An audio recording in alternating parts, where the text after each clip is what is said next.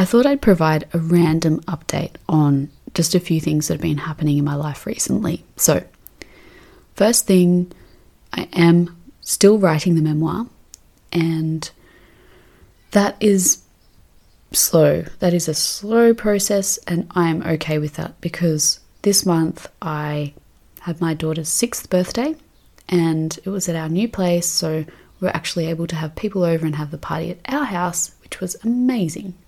The morning of that day was not such a great experience. I, um, so if you know anything about me, I'm a long distance runner. So, yes, the full 42.195 kilometers. That was my third experience of that. And yeah, just I did all the training, you know, have been training for four months. Nutrition was good. Sleep, maybe not so great over the four months. But, you know, the morning of the marathon, I was very nervous, which is totally normal. Even though I was running, you know, well until about 31 kilometers, my body just didn't feel quite right. So, um, like, there was no point in the marathon where I, th- I thought, oh, this is great. You know, this is really enjoyable. It's fun. I'm enjoying the moment. No, the first two marathons I did, but there was just no no enjoyment at all. So, you know, and you know, we all have these bad days like in our body and our minds, all these things, but I just couldn't shake it. Anyway, my husband was doing half and he spotted me when he'd done about 10 kilometers and I'd done about 25. And he ran with me for a few kilometers. And I just said, Look, at this point, I just want to finish it. I don't care about the time. I just want to finish it.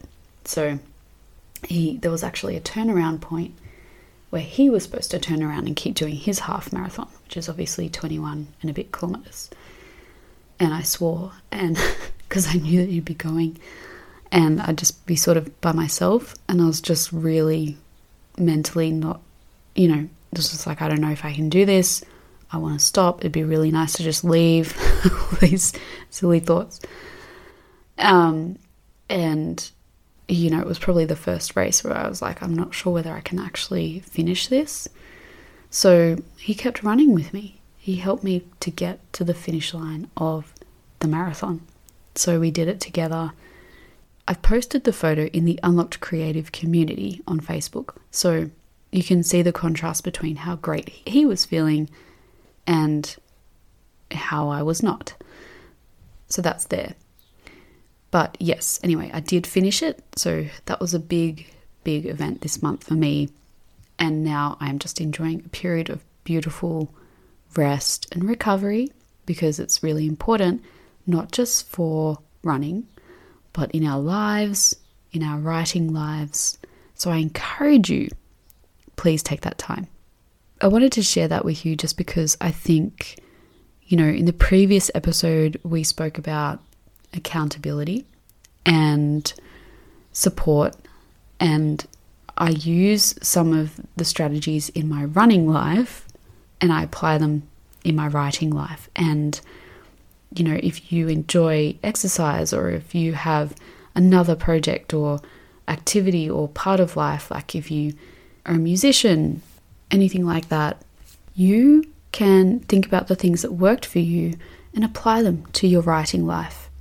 And I also wanted to mention it because I was training for that marathon while I was writing my book and producing this podcast. So it is entirely possible. You can do it. You can work. You can run a business.